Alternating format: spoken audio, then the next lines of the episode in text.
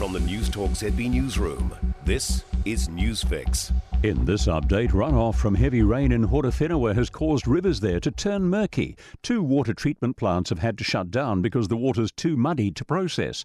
Horowhenua Mayor Bernie Wanden's urging people in the area to use water only for essential reasons. Currently, we have a storage level of about 69%, and that will diminish quite quickly if we don't conserve as much water as we can over the next 48 hours or so. Mayor Wanden also says the council's finding some people alternative accommodation for tonight because the damage to their property is so severe.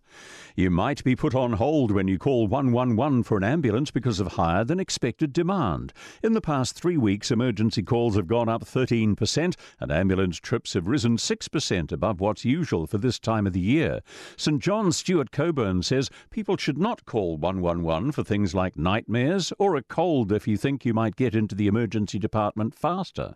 Mr Coburn says for problems that don't relate to life and limb, people should contact their GP or call Healthline. A link has been found between wood smoke and GP visits in central Otago. A Public Health South study looked at 812 GP visits from May through August between 2014 and 2018. It found areas with a higher density of wood burners per hectare had higher rates of GP visits for acute respiratory infections. Otago Regional Council Chair Andrew Noone says it's vital they focus on improving air quality so everyone can live in a healthier region. He says the council council's encouraging residents to consider their health and others when using wood burners. A snowstorm is not stopping Queenstown's first ski field for op- from opening for the season. Cardrona's welcoming skiers back for the season, even though only its beginners area is open.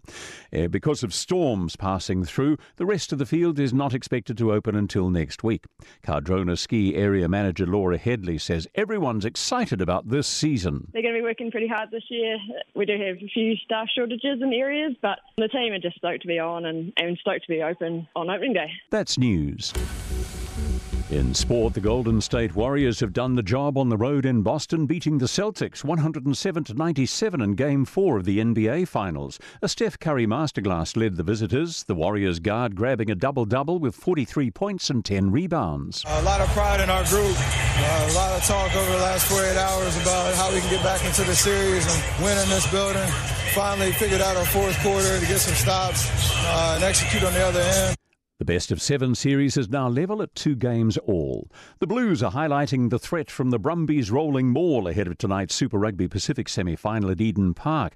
But if the visitors are to win, they'll have to defy history. No Australian sides ever won on a Super Rugby playoff game in New Zealand in 12 attempts. That's sport. I'm Joe Gilfillan.